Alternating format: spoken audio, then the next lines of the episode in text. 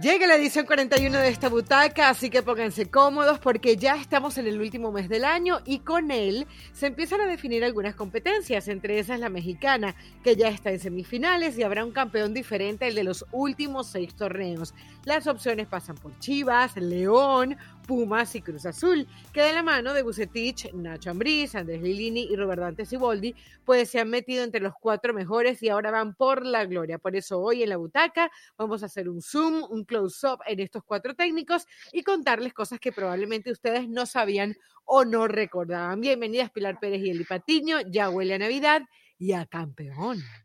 Sí, ya huele, qué nervios. Y además, el día de hoy en estos cuatro técnicos, chicas, las saludo como siempre, con mucho gusto, es que me emocione. Eh, tenemos como una escalerita, ¿no? Del más ganador al que tiene un poco más de experiencia, al que no ha ganado y al que prácticamente es su primera experiencia como técnico. Así que están muy interesantes los cruces.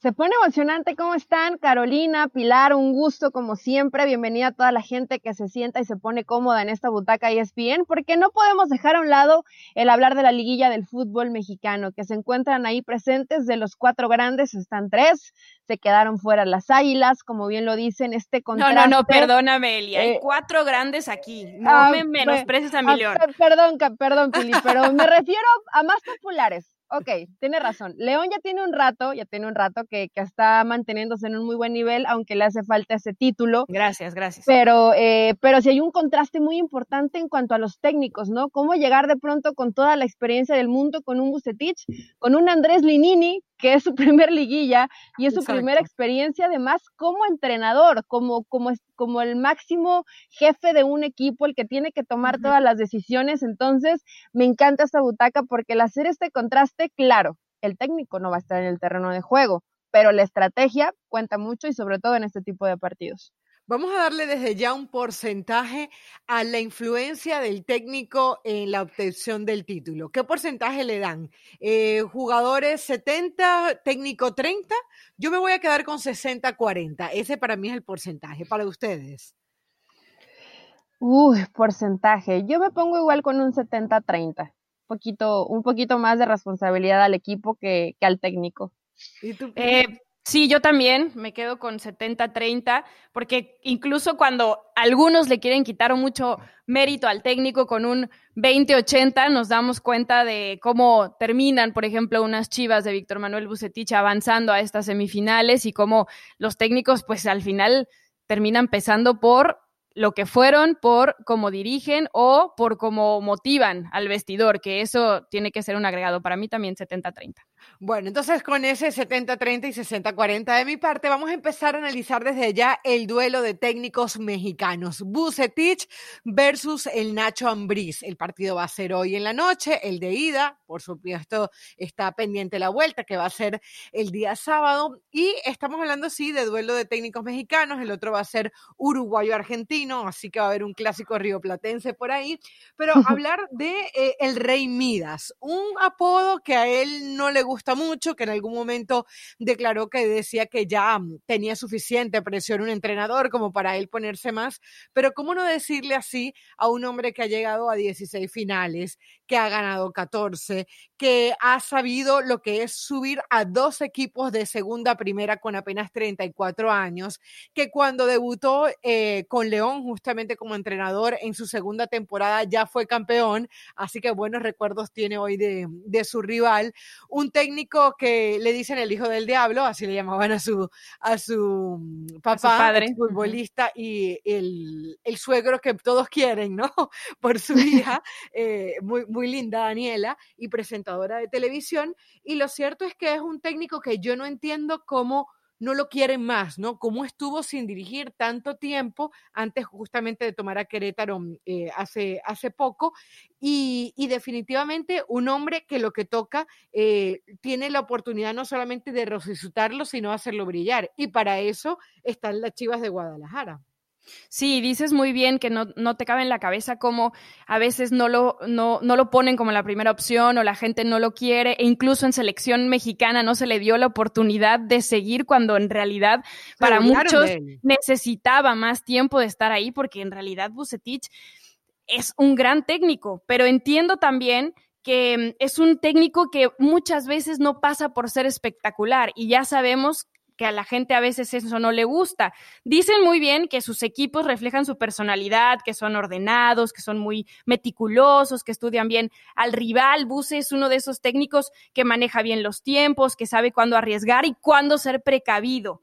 Y a veces esa precaución es la que le pasa factura en cuanto a lo que piensa la afición o los mismos dirigentes de él cuando llegara a un equipo, ¿no? A mí me gusta mucho lo que hace Bucetich, le tengo un cariño especial, por supuesto, por su paso con el León, pero sí entiendo que em, se le ve diferente porque además hoy en el fútbol que queremos en este 2020, bueno, desde hace unos años, pero de, ahora para el futuro, pues es más espectacularidad que eso, ¿no? Que tener cuidado en ciertos momentos o de ser un poco más defensivo, ordenado, no sé. Es un gran técnico, es un gran estratega. Digo, mencionaban el tema de León, Tecos, Tigres, Cruz Azul, una segunda etapa en Tecos, una segunda etapa en Tigres también, La Piedad, Michoacán, Puebla, Pachuca, donde también fue campeón, no recuerdo bien, Veracruz, Chiapas, Monterrey, dos veces en Querétaro, 2015, y estuvo un periodo largo después del 2019 al 2020. Y bueno, ahora su actual equipo, eh, el Pachuca. Curiosamente, mm, estuve leyendo, eh, eh, perdón, las Chivas Estuve leyendo eh, un poquito la, la carrera como... Le salió el corazón. ya, ya, lo superé, ya lo superé. Bueno, sabía que iba a ser difícil. Está muy fresco, Eli, no, no te pedimos que lo superes todavía. Puedes todavía mantenerte. Es que lo veía venir, pero bueno, eh, al final Pachuca se queda fuera y en el tema de Bucetich, precisamente hace su etapa formativa como jugador en el América, lo cual me llamó mucho la atención. Sí. Eh, ya después, bueno, el B debut. Bueno, también estuvo en Pumas en las juveniles y luego estuvo en, el América, debuta en Curtidores. Realmente como jugador no tuvo tanto éxito y esto de ciertos técnicos siempre me llama la atención, ¿no? Se retira a los 28 años eh, por un problema de apendicitis y ya no volvió a jugar más. Pero cuando... También dices por apendicitis, qué locura, ¿no? O sea, hoy vemos tan sencillo que es... Ah, claro, hoy te, pasa apendicitis un mes y estás de regreso, ¿no?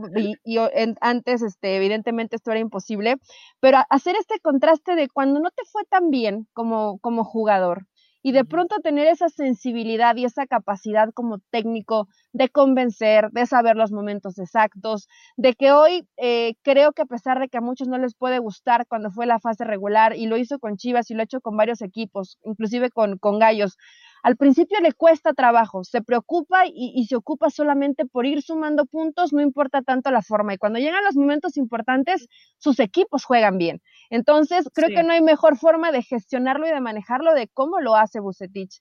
Eh, de pronto, a mí, al gusto eh, del fútbol, me parece que es un tanto reservado, ¿no? Que a veces con ciertos planteles dices, me gustaría que propusiera un poquito que más. arriesgara más. Pero también entiendo perfectamente que no vas a arriesgar a lo tonto, que sabes que si tienes que cerrar un partido, así falten 20 minutos, que si tienes que tirarte unos metros para atrás, que a lo mejor jugar con el resultado eh, a favor de, de local, pues es válido también, porque la liguilla se juega muy distinto. En el torneo puedes jugar muy bonito, y Pili, podemos hacer ese contraste, por ejemplo, con León y que también vamos a hablar con Nacho Ambriz. Siempre son ofensivos, espectaculares, van, te buscan, te atacan, sí, pero en momentos importantes no Hay que saber sufrir también. Hay que saber sufrir y cerrar los partidos y a León eso le, le, ha costado trabajo. Entonces, por eso creo que no solamente en cuanto a títulos, sino que Bucetich en cuanto a experiencia sabe perfectamente cómo eh, ir dejando soldaditos en el camino. Lo hizo con Miguel Herrera y con el América. Claro, para muestra esos cambios en el partido contra el y América. Hoy tiene enfrente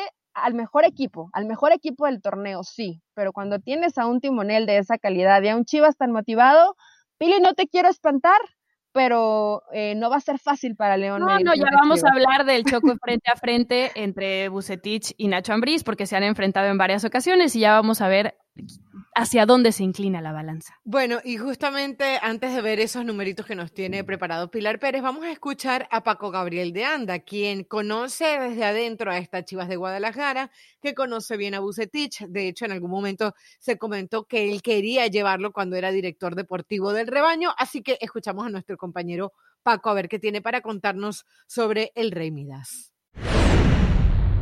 Bueno, para mí, ya lo he dicho siempre, Bucetich uno de los mejores técnicos que, me dirigió. Yo aprendí mucho con él. Es un tipo que te da herramientas dentro y fuera de la cancha. te da herramientas, te da opciones.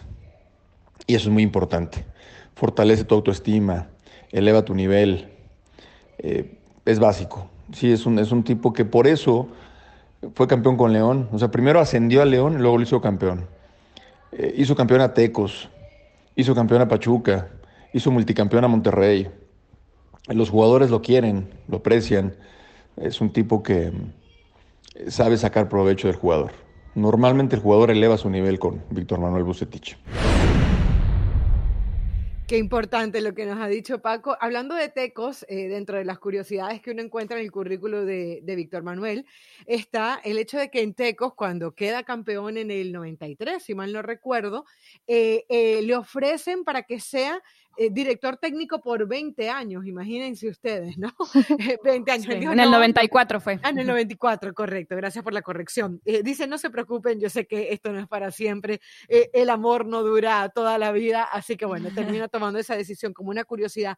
Pero qué importante lo que nos comenta Paco de cómo él termina potenciando al director técnico, al, jugador, y dice, es un técnico básico. A veces en, esas obviedades, en lo básico, se te pierde el jugador y, muchas veces se nos olvidan que estos son niños de 25, de 26, de 22, de 19 años, que lo que necesitan es ser escuchados, necesitan esa sensibilidad con la cual... Em, el mismo Víctor Manuel eh, dice que se, que se identifica, él habla de que él es un técnico sensible, que es un técnico sencillo, y, y, una vez dijo unas palabras que me llamaron mucho la atención, y era que no le gustaba herir a las otras personas, y eso es muy difícil como técnico, tomar la decisión fin de semana tras fin de semana de que sientas a un jugador, de que los dejas fuera de la convocatoria y aún así permanecer sensible, eso es vital. Pero también tiene em, un modus operandi, porque muchos de sus jugadores y exjugadores dicen que evidentemente por su temperamento y por su edad. Él es un técnico muy apapachador, que te ve como un hijo, que busca que te superes como jugador y como ser humano, que se involucra mucho con la persona y deja que su equipo de trabajo, sus asistentes, hagan y deshagan en cuanto a lo que ya se trama eh, se trata tema cancha, aunque él lo decida, él al final trata como de cuando se llevan esas decisiones difíciles, pues no terminar siendo el que las da directamente, ¿sabes? Lo que le permite llevar una buena relación, pues con los jugadores. Por eso se rodea o a un, o a un Peláez, claro, por ejemplo. Por eso se rodea de tantos exjugadores o de gente de fútbol para que al final también tengan ese trato y sepan pues lo que es estar en un vestidor. Ahora, bueno, lo vemos así tranquilito y con cara de quiero mucho a todos, pero acuérdense que a Ronaldinho también lo sentó, ¿eh? Porque a este no le gustaba entrenar y cuando había momentos en que tenía que meter disciplina también lo hizo. Creo que es el, el, el gran equilibrio que tiene Bucetich. Sí se preocupa por el jugador, sí lo consiente, pero cuando ve indisciplinas es tajante y te dice no te alineas, pues te vas a un lado, seas que sea, sea Ronaldinho o sea, es el futbolista que, que está enfrente, ¿no? Y creo que también lo demostró, sobre todo en esta última etapa con Chivas, tantos problemas que arrastraron con, con la indisciplina y a mí me sorprendía y, me llamó mucho la atención. Es capaz de después de un año hacer jugar bien a un futbolista como Oribe Peralta. Entonces, no, no es eh, cualquier cosa y no es porque Oribe no haya tenido la calidad, por supuesto que, pero así lo digo, la tenía hace un año que no lo veíamos a ese nivel. Entonces, eh, creo que tiene varias situaciones positivas Bucetich y además hay unas palabras muy chistosas de del Chicote Calderón, como termina haciendo esos goles ante el América, él muy al estilo mexicano dijo que lo dijo, pues pues, pues va, ¿no? Lo intento y a ver si sale, pero dice una frase, no, con esas palabras, pero no las puedo repetir, dice una frase importante donde dice, bueno, no me tenía confianza, pero de última dije, ok, sí, lo voy a intentar. Y es otra cosa importante, esta confianza que tiene hoy el equipo no, no es solo el Chicote Calderón, en términos generales es, es todo el plantel y es eh, para mí un fiel reflejo de lo que está haciendo el técnico. Entonces, eh, tiene razón Paco de Anda, lo conoce mejor que nadie y creo que Bucetich sí es eh, no solamente un gran entrenador, sino un gran estratega y que además se preocupa por el futbolista. Entonces tenemos el paquete completo, ¿no? Con Bucetich. Antes de hablar de Nacho, el cual cuando, porque ahora estamos escuchando a Víctor Manuel Bucetich y decimos, no, Chivas campeón, lo hace campeón Bucetich, pero hay un montón de cosas positivas de hablar de este equipo de León, pero antes vamos a escuchar qué fortalezas dice Paco que tiene este Víctor Manuel Bucetich. Fortalezas de Bucetich. su experiencia, es un tipo ganador, ha ganado con varios equipos, León, Tecos, Pachuca, Monterrey, y tiene un gran manejo de grupo. Debilidades, eh, pues que él no escogió el plantel, él no conformó este grupo, él no armó este, este plantel y eso es un tema fundamental en cualquier técnico. Qué importante lo último que, que, comenta, ¿no? En cuanto a las debilidades. No armó el grupo y sin embargo cómo ha ido encontrándole la forma, porque además, eh, si bien León, del cual ya vamos a hablar, estamos así como que queremos hablar de León ya, eh, es el equipo que ha jugado el mejor fútbol, me parece que al que encuentra el mejor ritmo en este momento de los cuatro que están es justamente Chivas. Además, viene de ganarle al América y eso te da un envión diferente. Además, la manera como le gana, que no fue sufriendo, sino de alguna manera hasta sobrada. Sí, en el caso específico de Chivas, a diferencia del resto de equipos que clasificaron directo a los cuartos de final, para mi gusto sí se notó que venían con mucho más ritmo por haber pasado por el repechaje. Y eso al final, pues también le sirve, no solamente el haberle ganado al América, sino haber eliminado eh, a Necax en ese repechaje, le sirve para estar hoy aquí. Bueno, entonces vamos a hablar del rival en el banquillo de Víctor Manuel Bucetich y es Marcos Ignacio Ambriz Espinosa, 10 años menos que Bucetich, nacido en Ciudad de México, debutó como entrenador en Puebla hace ya casi 17 años. Sabemos de aquella final, última final con, con la cual estuvo con León ante Tigres y que termina perdiendo. Y yo creo, eh, Eli y Pili, que esa es la gran pregunta que tenemos hacia este León. Ok, hace una gran temporada de eh, muchísimos puntos, con la tercera mejor ofensiva, con la mejor defensiva, pero va a ser capaz de León, León de eh, ser más en este mata-mata, va a ser capaz León, no importa que el fútbol eh, que llegue a presentar realmente poderse imponer y sobre todo desde lo psicológico, porque todavía está aquel duelo de la Conca Champions ante el LAFC como resonando y haciéndonos recordar que este equipo parece desconcentrarse y no tener la fortaleza mental muchas veces para poder llegar a estas instancias. Yo sí creo que lo mejor que le pudo haber pasado a León fue ese, en ese primer partido contra Puebla, en el primer tiempo, haberse visto así. Porque entendieron, uno, que ya estaban en liguilla, que tenían que despertar, que no basta con sentirse seguros de haber jugado tantos años juntos, porque esa es una realidad y a veces se confían y sienten que pueden jugar hasta con los ojos cerrados. Y dos, también lo que decíamos al inicio, que tienen que aprender a sufrir un poco más, porque si a León le quitas el balón y no lo dejas hacer esas conexiones como en su momento lo hizo Puebla, los desarticuló porque no saben a qué más jugar. Y yo entiendo que un equipo y un técnico como Nacho Ambriz tienen que seguir fieles a su estilo porque así debe de ser. Lo tienen que hacer. Pero tienen que entender que están en una liguilla y que la gente lleva mucho tiempo viéndolos jugar y no solamente la gente, los jugadores que van contra ellos y los técnicos rivales. Entonces, como lo acaba de decir hace unos días el mismo Nacho Ambriz, platicó con el profe Mesa y este le dijo, si tu equipo sabe diferenciar lo que es jugar bonito a lo que es jugar bien en una liguilla, van a ser campeones. Jugar bien en una liguilla significa a veces no ser tan espectacular, pero sacar los resultados. Y eso creo que les quedó claro después de ese partido de ida contra Puebla.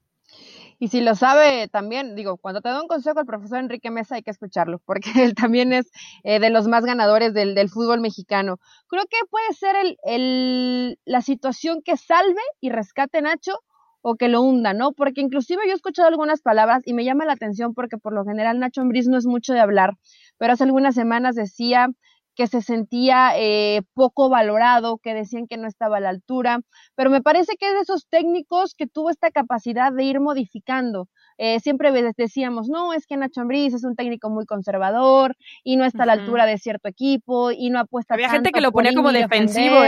Exactamente. Y, es que sí lo era. Y hoy, hoy lo ves con León y esa capacidad del técnico de adaptarse al plantel que tienes, creo que habla de una muy buena evolución de, de Ambriz, que además tuvo un gran maestro y lo sigue teniendo, como es el caso de Javier Aguirre, ¿no? Que tuvieron su experiencia en el Osasuna y en el Atlético de Madrid. Entonces, todo ese tipo de elementos te hace pensar que Nacho ya está, ya está, listo y en la selección y, y está preparado para encarar este tipo de situaciones. Ahora, creo que tiene completamente la razón y Nacho está consciente y espero que pueda transmitirlo al jugador. Una cosa es lo que fue el torneo regular y otra cosa muy distinta va a ser la liguilla. Creo que Chivas también va a ser un equipo que, que va a apostarle a, a buscar el arco rival, pero no tan, no tan abierto como lo vimos, por ejemplo, contra Necaxa, ¿no? Mucho más precavido, mucho más reservado, porque Bucetich tampoco le va a dar espacios a un León que si saben que se los das, te va a matar. Ahora, este León, ¿sabe cómo jugar un poco defensivo? ¿Sabe cómo cerrar los partidos? Pili, yo sé que tu corazón es esmeralda, pero lo intentó en el torneo y no le salió quiero pensar que en estos, en estos días Nacho ha hecho eh, situaciones o modificaciones, por muy mínimas que sean, pero saber que cuando hay que sufrir y cuando hay que cerrar el partido, tienes que apostarle un poco a no siempre ir a buscar el área rival, sino defenderte bien y tratar de conseguir el resultado, ¿no? Eh, que lo hemos visto, por ejemplo, es muy importante hoy sería eh, que hagas goles de visitante, porque si haces goles de visitante prácticamente estás cerrando la llave. Bueno, de hecho ese gol de visitante es lo que le termina salvando ante Puebla, también le dio la tranquilidad en, ese partido. Eh, ustedes han dicho algo muy importante y es que Nacho Ambriz sabe escuchar. Yo recuerdo una entrevista, Pili, tú la recordarás que le hicimos a, Nacho Ambriz cuando este programa, antes de ser la butaca, era una locomotora. Y recuerdo que Nacho Ambriz eh, nos decía que él era un hombre que le gustaba vivir más en las sombras que en las luces, por ejemplo, y eso describe perfectamente lo que es su personalidad. Y también hablaba de que antes de que León empezara a jugar de, de esta manera espectacular, que tiene rato haciéndolo, él habló con cada uno de sus jugadores e incluso con sus asistentes y que le decían que el equipo tenía características para jugar de la manera que hoy lo sabemos que lo está haciendo y de manera consolidada. Y que él lo supo escuchar, que habló, por ejemplo, con un Navarro, recuerdan ustedes aquel, eh, aquel momento espectacular que tuvo Navarro jugando como lateral derecho, desbordando, haciendo centros eh, muy buenos, ¿no? Y yo digo que cuando un jugador, por más que sea, él tiene 55 años, hemos visto técnicos terquísimos, incluso muy, muy jóvenes, y él ha tenido esa posibilidad de abrirse, pero así como ha tenido la posibilidad de abrirse y de alguna manera hacer, eh, de tener esa plasticidad para, para entender que puede jugar otra cosa, también él se la tiene que creer, y en ese se la tiene que creer. Eh, por ejemplo, él hablaba hace poco que cuando estuvo en el América, a él le afectó muchísimo eh, las críticas que recibió con el equipo. A la postre él termina saliendo y, y termina saliendo mal, pero dice que incluso incluso em, sus hijos se vieron afectados.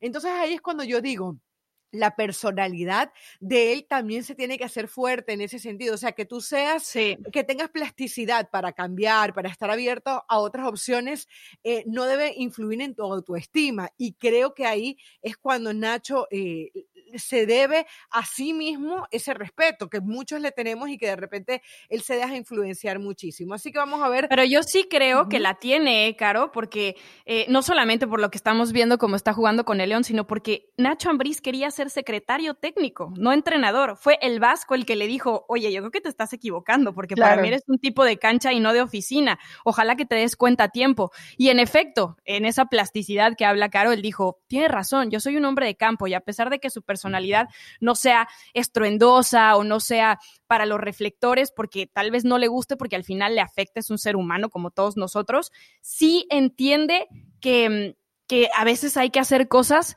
que son las correctas y no precisamente son las que tú creías que iban a hacer. Da muchísima libertad en la cancha a sus jugadores. De hecho, él declaraba que siempre en lo defensivo tiene reglas, que ahí no se puede variar mucho, pero que en lo ofensivo siempre le pregunta a los jugadores cómo quieren jugar, dónde quieren jugar y los deja un poco más libres. Y es justamente lo que se ve hoy en el León. Están contentos con su posición, están contentos con lo que hacen y al final pues esto les, les termina pasando crédito a favor. Pero Eli Pili, ¿no les parece que hace falta de repente, cuando ya tú dices prácticamente tengo el técnico perfecto. Vamos perdiendo 1-0 en el primer tiempo en el Estadio Akron. Hace falta el grito, hace falta que te sacudan, hace falta que salga ese papá regañón, ese líder duro en donde si te tiene que dar una bofetada, eh, eh, obviamente de manera, no lo estoy diciendo de manera literal, pues lo, lo hace, ¿no? Como para que reacciones. Ahí es que yo creo que es el único punto en el que ha faltado eh, Nacho Ambriz y que queremos verle eso. A ver, uno no está dentro del vestuario, pero por lo que transmite me parece que es lo que está haciendo falta y, es, es simplemente un clic, es ese poquito lo que le hace falta. Sí, pero aquí, aquí es algo eh, que también te puede llamar la atención y podemos poner un ejemplo, a lo mejor es muy, eh, muy básico, ¿no? Pero el tema con los papás, cuando tú tienes a tus papás, ¿no? Y a veces no hace falta que te regañen, con la pura miradita ya, ya entiendes y ya sabes que tienes que, que tienes Así es mi mamá. Saludos, Susi. No, no, no hace falta un grito, no hace falta una mentada, porque de pronto nos gusta mucho eso, ¿no? Ver, ver a un técnico explosivo y que pegue un grito y que se deshaga en, en la banca, pero no siempre eso te garantiza que, que te vas a eh, llevar un título. Y en este caso, ojo aquí, tanto Buse como Nacho son de perfil bajo, ¿eh? No, no hablan mucho, eh, son mesurados, no dan muchas indicaciones, apoyan constantemente al equipo con un aplauso a lo mejor, pero de ahí en fuera yo, yo al menos nunca he visto a los dos perder la cabeza, ¿no? O volverse locos, entonces, pues pero, esto va a ser interesante. Yo no pido eso. A Susi, a Susi, la mamá de Pilar, yo estoy segura que ella la miradita le bastaba, pero también estoy segura que alguno de los hermanos alguna vez hubo que darle más de una miradita, ¿o no, Pilar? Chanclazo, eh. chanclazo volador, fiel a las mamás de México. Bueno, hay veces que hace falta el chanclazo. O sea, yo no digo que ese sea tu perfil ni que sea tu modus operandi, pero que en algún momento, si ves que el LFC te está pasando por encima, pues tienes que alzar la voz, ¿no? Y, por ahí pasa. Bueno, eh, hemos visto que han sido dos técnicos muy capacitados, que desde lo futbolístico van a saber tomar decisiones, que desde la estrategia no tienen nada que envidiarle absolutamente a nadie. Yo diría que incluso son los dos equipos que llegan mejor desde lo futbolístico y algunos incluso se atreven a decir que de aquí sale el campeón del fútbol mexicano.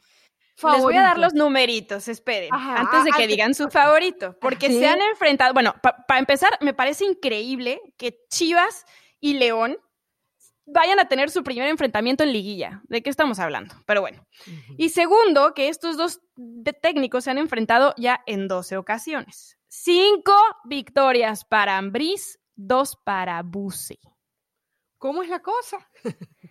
Así como la escucharon. Dropping the mic. Bueno, pues la estadística entonces favorece a ¿no? Exactamente. Y, eso yo sé que te pone feliz, Pilar, pero si tenemos que dar un pronóstico y yo me quiero adelantar, y creo que Pili sería la última que tendría que dar su opinión, porque ya eh, sabemos para dónde va. Su corazón, ya sabemos para dónde va, pero creo por cómo veo, no solamente en el tema técnico, pero bueno, ya estamos dedicándole este, este episodio de la butaca a los técnicos, eh, veo mucho más convencido y mucho más consciente de cómo jugar este tipo de partidos a Chivas que a León. Entonces, eh, voy con Chivas para la final. Lo siento, Pilar.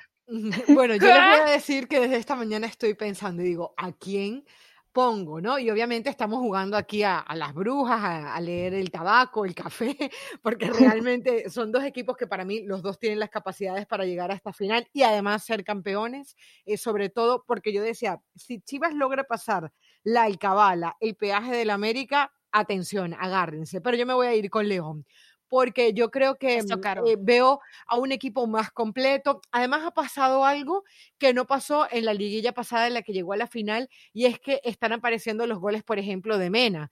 Eh, ¿Se acuerdan en aquella final? Hay que recordar también, y, ustedes corríjanme si no es así, que él, había perdido a JJ Macías porque se había ido eh, con la selección mexicana. Entonces, eh, y Mena tuvo un bajón muy importante en esa liguilla. Por supuesto. Entonces ahora tiene equipo completo. Por ahí se había hablado de un caso de COVID. Ojo que Chivas. Ramírez. Ajá, Ramírez, pero exacto, no es como que, como que tú me digas que Menas o Meneses o Gigliotti. No, pero sí es uno de los jugadores que ha disputado más minutos en, en el León. O sea, sí, sí es importante para, para, eh, para Buse, para Nacho, pero creo que el conejito Brizuela es más importante, para Buse. Correcto, correcto. Entonces, eh, bueno, a ver qué planteamiento también le hace Bucetich. Hoy se habla de que por la falta de Brizuela entraría Beltrán. Eh, recordemos que estaría em, Oribe Peralta como delantero. Recuperan a JJ Macías, Vega va a estar disponible. que creo que no va a ser titular JJ Macías. puede ser, pero puede entrar de cambio. Angulo también está lesionado. Sí, Angulo tampoco va a estar, así que bueno, varias bajas importantes las de Chivas, pero yo siento que este León, independientemente de Mena, de Gigliotti, no es un equipo que es dependiente de un solo jugador, y no de ahora, sino desde hace mucho tiempo. Entonces, me voy a ir y le voy a dar ese voto de confianza a, Nacho Ambriz. Creo que van a terminar eh, quedándose con esa final. Ya después habrá una discusión para la final. ¿Y tú, Pili? Sí, yo también, yo también, evidentemente. y les prometo que voy a sacar un poco el corazón. Siento que cuando analizamos los dos planteles, no es que el de León sea superior al de Chivas, sinceramente no.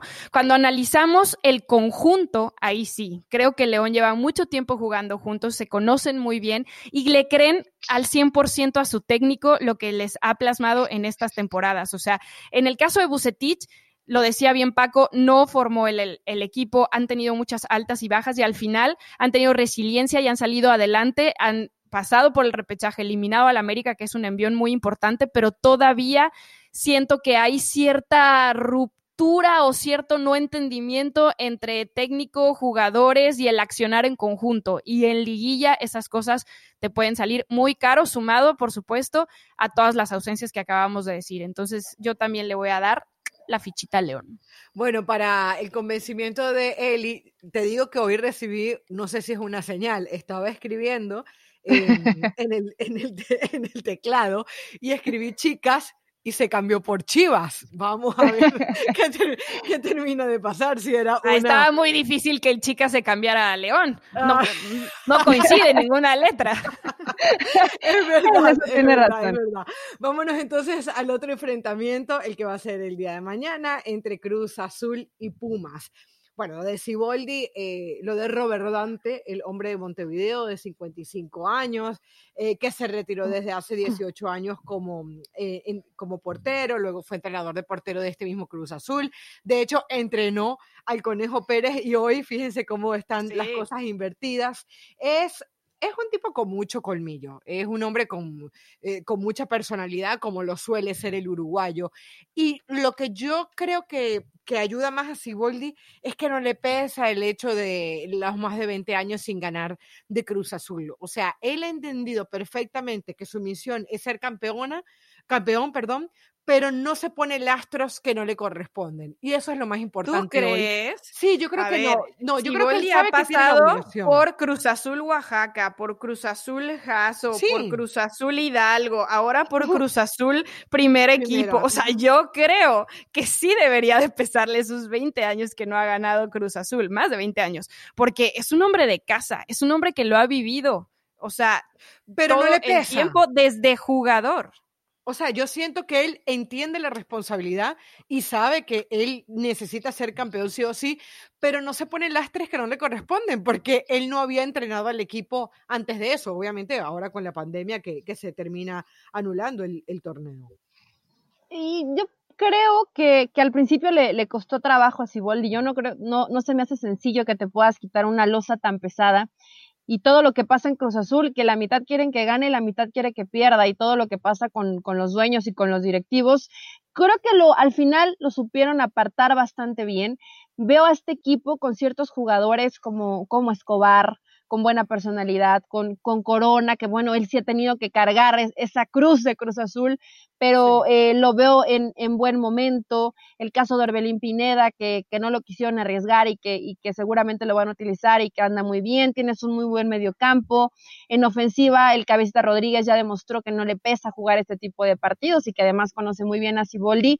Sí veo ciertos ingredientes para pensar que este Cruz Azul pueda ser un partido interesante y creo de lo que vimos o lo que hemos visto hasta el momento en la fase de liguilla, veo jugando mejor a Cruz Azul que a Pumas, en, lo que vimos, ¿no? En estos, eh, apenas en este par de partidos. Entonces, eh, Siboldi los está convenciendo y creo que es algo muy importante y que lo ha dicho eh, ya varias semanas. Estos, jugadores ya no tienen los fantasmas de las Cruz Azuleadas, ya no tienen los fantasmas de Juan, 23 años sin un título y, y, sigue corriendo, ¿no? Creo que están con un chip distinto. Si realmente, y aquí hay una labor muy importante, decíamos 70-30, pero yo a este Cruz Azul sí le pondría 60-40, como decías, Caro. ¿Por qué?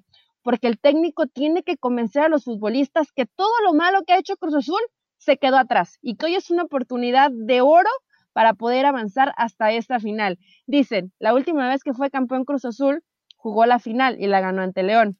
Bueno, podría repetirse esa final. Cerrarse el ciclo. Em, la verdad es que yo creo que estos fantasmas nunca se van, pero normalmente en estas instancias es en donde vuelven a salir. O sea, si, estás en una temporada regular otra vez, en donde es buena, en donde estás teniendo buenos números, donde estás jugando bien al fútbol y tus jugadores están haciendo lo que tú pides, perfecto, parece que la inercia es otra, la mentalidad es otra y ya fue. Pero imagínense ustedes nada más que en el partido de ida frente a Pumas, con un Andrés Lilini, del que vamos a hablar ahorita, pero que prácticamente es inexperto en estos andares, con un equipo que sí jugó muy bien en la temporada regular, pero pues que no deja de ser otro de la capital, ¿no? Y que pierda Cruz Azul ese partido de ida. ¿Ustedes creen que no va a empezar a resonar otra vez la de otra Cruz Azuleada en puerta? otra vez. Claro, esos fantasmas siempre vuelven. Y a pesar de que Siboldi ha demostrado que puede cambiar rápidamente un equipo, porque así lo hizo con Santos y terminaron siendo campeones, también es, un peso que no te puedes quitar tan fácilmente. Yo sí creo que, que la mentalidad va a tener que ser extraordinaria, pero no por algo que Siboldi pueda hacer en sus jugadores. Esto ya es un tema que lo tiene que tratar un especialista de verdad, y lo digo en serio, porque son cosas que se quedan muy arraigadas y es muy difícil sacarlas de la cabeza. Y de hecho, Siboldi no ha estado cerrado a eso. Entiendo que Cruz Azul ha pasado por un coaching, como también lo tiene Pumas. Eh, él ha entendido que, esa ayuda de un experto ha sido necesaria. Y yo les hablaba de un Siboldi, cuando, cuando Siboldi te habla, él, es como muy serio, ¿no? Como eh, muy tranquilo, muy frontal. O sea, si se ponen a ver, creo que Lilini es el más expresivo de todos ellos, porque ya hablamos de Bucetich, hablamos de Nacho Ambriz, y si vamos por Siboldi, incluso hasta, hasta cara de más serio tiene, pero es un tipo que está acostumbrado a las grandes presiones, incluso como jugador, él llegó a una final de Copa Libertadores con, con Peñarol, que pierde primero, luego termina ganando otra, y aparte es un técnico que yo creo que ha pasado eh, por la gloria y por el infierno al mismo tiempo. Y a esto me refiero, por ejemplo, a que él queda campeón con Santos y de repente se va para Veracruz, a lo que fue Veracruz. Entonces, es un técnico y cuando llega Cruz Azul también el contrato que le hicieron creo que fue por apenas un año. O sea, él es un técnico que sabe que, que mm, este tipo de oportunidades no llegan todo el tiempo y que mantenerse en la cima es muy difícil y que cada, bueno, me decía que incluso económicamente cuando él sale de Santos, em, de repente no, no sale de la mejor manera, por eso termina tomando Veracruz, porque necesitaba económicamente vivir de algo. Entonces yo creo que cuando entiendes todo eso, que cuando sabes que no eres ese técnico que se puede retirar por tres años y que no pasa nada, eh, porque, porque tiene el, el, banco lleno de dinero, pues empiezas a apreciar cada momento y transmites eso a, a, tus, a tus jugadores. Recuerdo que Pachuca le metió nueve. Y sí, y sí decías. Eh, sí, con Veracruz. Y yo decía, ¿en serio, en serio, eh, Siboldi después de ser campeón y aceptar un equipo como Veracruz, vaya que yo creo que sí el tema económico lo, lo estaba presionando y es de pronto lo que le pasa a muchos entrenadores, ¿no? No, no analizan los proyectos, agarran lo, lo primero que se les ponga enfrente y eso evidentemente en su carrera pues sí termina perjudicando, pero yo sí le veo ese convencimiento a Siboldi, ¿eh? Y muy, y lo he notado en los técnicos uruguayos, son serios, hasta medio cerrados porque, porque no hablan mucho, pero sí saben cómo convencer al jugador. Entonces, eh, veo a Cruz Azul fuertecito, fuerte. No, no, se debe confiar Pumas, más allá de que después de León creo que fue el equipo más regular del torneo, ¿no? Y terminando entonces la radiografía de Robert Dante Siboldi, vámonos con el argentino. Hablemos de Andrés Lilini, un hombre que increíblemente, eh, bueno, hay que decir primero que todos que es el más joven de todos, que tiene 46 años, que nació en Santa Fe, Argentina, pero está debutando como entrenador. Y uno dice, ¿cómo pudiste llegar hasta acá? Además, contra los Pumas, se había ido Mitchell, el español, diciendo que no tenía un equipo competitivo y este hombre llega y convence. Y entre todas las cosas que hemos buscando, buscado, tratando de encontrarle forma a todo esto, encontré estas palabras de Lilini, quien era conocido por ser formador, obviamente, de hecho, conocía a Pumas desde el 2017 por ser director en Fuerzas Básicas, y decía, no existe la formación si no les enseñamos a ganar. Eso lo dijo antes de tomar a Pumas. Y vaya si esta frase le ha servido para llegar hasta semifinales. Yo creo que una cosa que le sirve a Lilini es eso, el haber desarrollado a futbolistas desde el inicio de su carrera. En el 2000 con Morelia hasta el 2006, después estuvo en Boca Juniors, en el Chesca de Moscú, después pasó a ser asistente técnico con el San Luis de Quillota en Chile, eh, después lo hizo con Gimnasia y Esgrima, y cuando llega a Pumas, que llega para hacerse cargo de las fuerzas básicas, comienza a conocer a todos estos jóvenes que al final pues terminan jugando hoy como Miguel Carreón, como Iniestra, como el mismo Alan Mozo, como Julio Rivas y eso le sirve a este equipo, porque Lilini, de alguna manera, con todos estos jovencitos desde el, desde el, 2017, hace tres años, crecieron con él alrededor. Y entonces, ahora que está con el primer equipo, hemos visto que este tipo de casos funcionan muy bien porque los conocen desde su desarrollo y así pueden explotar lo más que se puede. Pumas había sufrido muchísimo por los problemas de cantera porque sabíamos que no tenían el dinero para traer a las grandes figuras y a la vez no estaban produciendo. Hoy no es el caso y les está funcionando. Lo ha hecho muy bien. Creo que eh, hace poco me preguntaban, para ti, ¿quién fue el mejor entrenador del torneo? Primero puse a, Reynoso, que por cierto ya igual le dijeron gracias por participar en Puebla, por el plantel que tenía, o sea, no, por, tal vez por lo conseguido, ¿no? Al final, porque bueno, te quedas en, en la fase de liguilla, pero más allá de eso, el gran partido que, le terminan haciendo a León en los cuartos de final, pero en términos generales que le alcanzara para meterse, creo que lo de Puebla sí termina siendo eh, más que meritorio. Pero después de eso, pues tenemos que darle, la verdad, eh, el premio al mejor técnico a Linini. ¿Por qué? Porque de un equipo que Mitchell pensó que no daba para nada y terminó yéndose, y, y Linini ha trabajado con gente joven, y no solamente es gente joven, son mexicanos. Entonces, hay muchos mexicanos, eh, gente de cantera, y recuperas ese ADN del que tanto eh, ha sufrido precisamente Pumas en los últimos años, de buscar gente que trabajas en fuerzas básicas para después darle esta oportunidad. Y seguramente, eh, y no me van a dejar mentir, por ejemplo, este chavo, Julio González, que dice, hace un año yo no tenía equipo y hoy me dan esta oportunidad y Linini ha confiado en él, hoy tiene esta eh, alternativa, ¿no? De regresar a Talavera o dejar a Julio, que ha hecho un gran trabajo, pero bien mencionan lo de Mozo, lo de Gutiérrez, y, apuesta por un plantel de muchos jugadores mexicanos. Johan Vázquez, que aunque no es de la cantera de Pumas, eh, también le da la posibilidad de estar dentro del cuadro titular, y bueno, con dos hombres arriba que son letales, eh, como el caso de, de Dineno y de González, y a mí me gusta mucho la labor que hace Álvarez por la libertad que le da Linini. Entonces, todo esto y cómo trabaja Pumas eh, me hace pensar que Linini es el técnico que más méritos tiene dentro del torneo, pero no tiene experiencia en cómo jugar este tipo de, partidos. Y tampoco presión, ¿no? Creo, no tiene presión, Pili, pero yo creo que ya estando ahí se si hay presión. ¿Le puedes exigir que gane? La verdad, no. O sea, lo que ha hecho. ¿Por qué no? Porque lo que ha hecho ya ha sido súper meritorio acaban de decir una fortaleza y una debilidad al mismo tiempo. La fortaleza es que no tiene la presión y la debilidad es que no tiene experiencia.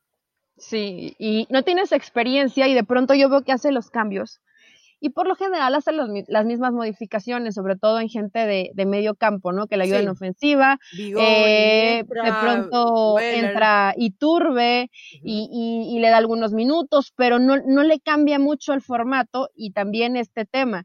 Eh, esto, esto va a ser muy llamativo. Ni Cruz Azul ni Pumas se desesperan por tener el balón. ¿Quién va a tomar la iniciativa, no? Eh, ¿Quién va a decir, ok, quiero la iniciativa, quiero la pelota, quiero hacerte goles o simplemente esperar al error, no sé, va a ser muy importante la estrategia y cuando digo va a ser muy importante la estrategia, sí creo que Linini queda en desventaja con la experiencia que ya tiene Siboldi, que ya fue campeón en el fútbol mexicano. Eli, tú acabas de comentar a qué va a jugar eh, este Pumas. Ayer tuvimos la oportunidad de entrevistar a Iniestra y él nos dijo literalmente, ni de chiste nos vamos a encerrar.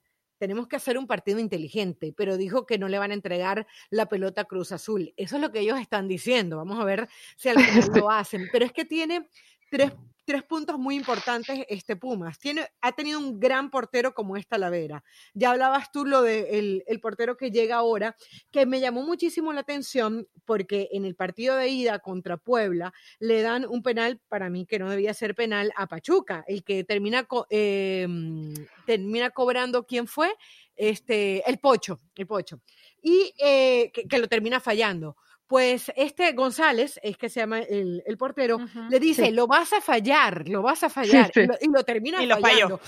Claro, o sea, una cosa es que lo digamos como una anécdota y otra cosa es que lo hagas dentro de la cancha y encares hacia tu rival. Entonces, bueno, me, me parece que esto es parte de esa confianza y ese convencimiento del cual nos hablaba ayer Iniesta. Le preguntamos cuáles son las fortalezas que tiene este Ligini y decía, nos da convencimiento, nos da confianza y aparte se ve que Pumas es un equipo que cuida los detalles, porque mm, recuerdo en ese partido antes de enfrentar a Chivas en liguilla, en donde se estaba definiendo para que se quedara entre los cuatro mejores, y llevaron al inquebrantable, al motivador, a Daniel Aviv, ¿no? Lo llevaron, le dieron una camiseta y dicen que tuvo una charla espectacular que de alguna manera también les cambió un poco la perspectiva a los jugadores. Entonces, de hecho, les voy a hacer una confesión, estábamos tratando de hablar con, con alguno de los jugadores de, de, Pumas, no lo pudimos tener para hoy en la butaca, y, me y, y, quedamos, quedé con la, con la jefa de prensa que me lo daba para la final, literalmente. Muy bien. ok, para la, para la final nos encontramos. Y ah, yo, wow, Ellos ya están, ya están ahí, claro. Claro, hasta la jefa de prensa está, está convencida, Pamela, muy, muy atenta a ella. Entonces, realmente, em, pues nada, yo creo que Pumas eh, lo que tiene a su favor de todos es que el equipo que, menos responsabilidad tiene, ¿no? Menos, menos eh, eh, tiene todo lo contrario de Cruz Azul. O sea, el otro que, carga 22 años de sequía contra ellos, que en realidad. Exacto. Y para ya ir finalizando, para hacer la última y nos vamos, les pregunto, yo creo que en orden de obligaciones es este. Cruz Azul es el más obligado a ser campeón por todos los años que tiene sin serlo. Después yo iría con León por el fútbol que ha tenido y porque necesita cristalizar eso. Después yo pongo a Chivas y, las razones por las que lo pongo eh, de tercero es porque se creía muy poco en este equipo, por los jugadores que terminan saliendo por indisciplina, porque como decía Paco, no construye el, a, este, a esta plantilla.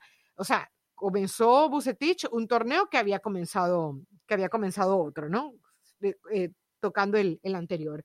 Y de último, obviamente, a Pumas. ¿Coinciden ustedes o creo que no, eh, Pili? No, yo no coincido porque sí creo que en el caso de Cruz Azul, bueno, es evidente, ¿no? Están saliendo desde ya los fantasmas, se los dije. Esa losa es muy pesada y, y, bueno, tienen una obligación de muchos años. Pero después yo pongo a Chivas, porque Chivas llevaba seis torneos sin entrar a liguilla, porque Chivas es un grande del fútbol mexicano, porque Chivas hizo una inversión millonaria tremenda para justamente estar hoy aquí y para llegar a una final.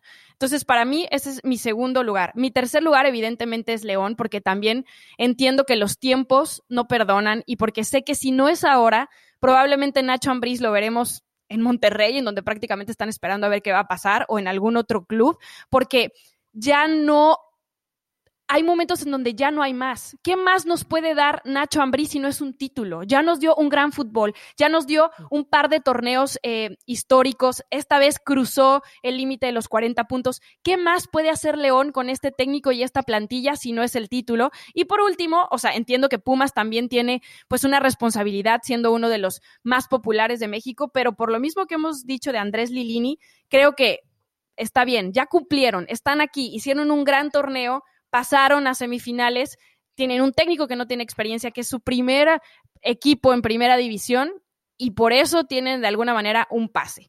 Así los pongo yo. Yo pongo de primero a Chivas. Chivas siempre tiene que tener esa exigencia de ganar lo que estés compitiendo y tienes que ser campeón. Entonces pondría Chivas. Eh, en segundo lugar, pondría Cruz Azul por el tiempo que tienen sin títulos, eh, porque son 23 años y porque creo que se les presenta una muy buena oportunidad para así lograrlo. En tercer lugar, creo que a León, porque sí hay exigencia, pero nunca hay exigencia tan alta y, y creo que al final si has hecho un buen torneo, pero nunca va a ser eh, la misma presión para un equipo como Chivas, como para un Cruz Azul, que para un León. Para la carrera de Nacho Ambriz es muy importante, para varios jugadores que, que, probablemente ya están en la etapa final de su carrera, como un Luis Montes, también es clave quedarse con ese título, pero pongo en tercero a León y en cuarto a Pumas, ¿Por qué? Porque ha apostado por gente joven, porque es un proyecto con un técnico que apenas está tomando eso que se necesita, que es la experiencia, y porque de este Pumas nadie apostaba absolutamente nada cuando empezó el torneo y cuando Michel dejó el barco tirado. Entonces los pongo en, en ese orden, no porque sea menos importante Pumas, sino porque era del que menos esperábamos y por supuesto que es al que menos le vas a exigir. Entonces así me quedo yo. Y entre Siboldi y Lilini, ¿quién, ¿quién va a pasar a la final? Y yo creo que pasa Siboldi. Yo también creo que pasa Cruz Azul.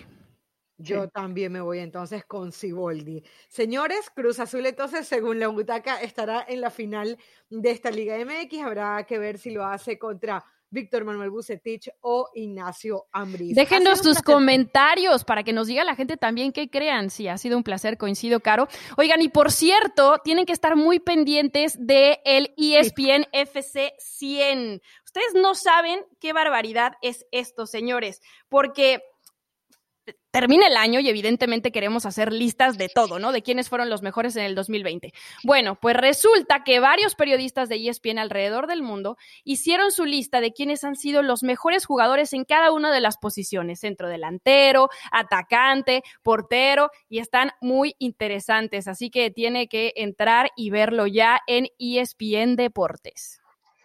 Está interesante porque se puede poner debate y quédense en la butaca porque seguramente tendremos un especial. Yo no estoy de acuerdo como un dos, eh, dos o tres, Pili, pero Yo también, como a mí no me preguntaron, tendremos tiempo después para, para debatirlo, pero por favor vayan a checar esta lista que está muy interesante. Aparecen por ahí también, en este caso que nos da gusto, jugadores mexicanos, pero hay unos que no quedaron en el primer lugar y que creo que se lo merecían, así que vayan a checar la lista de ESPN.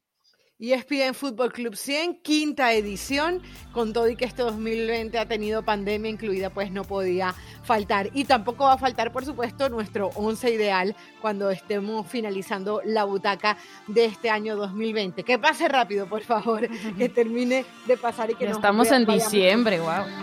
ya.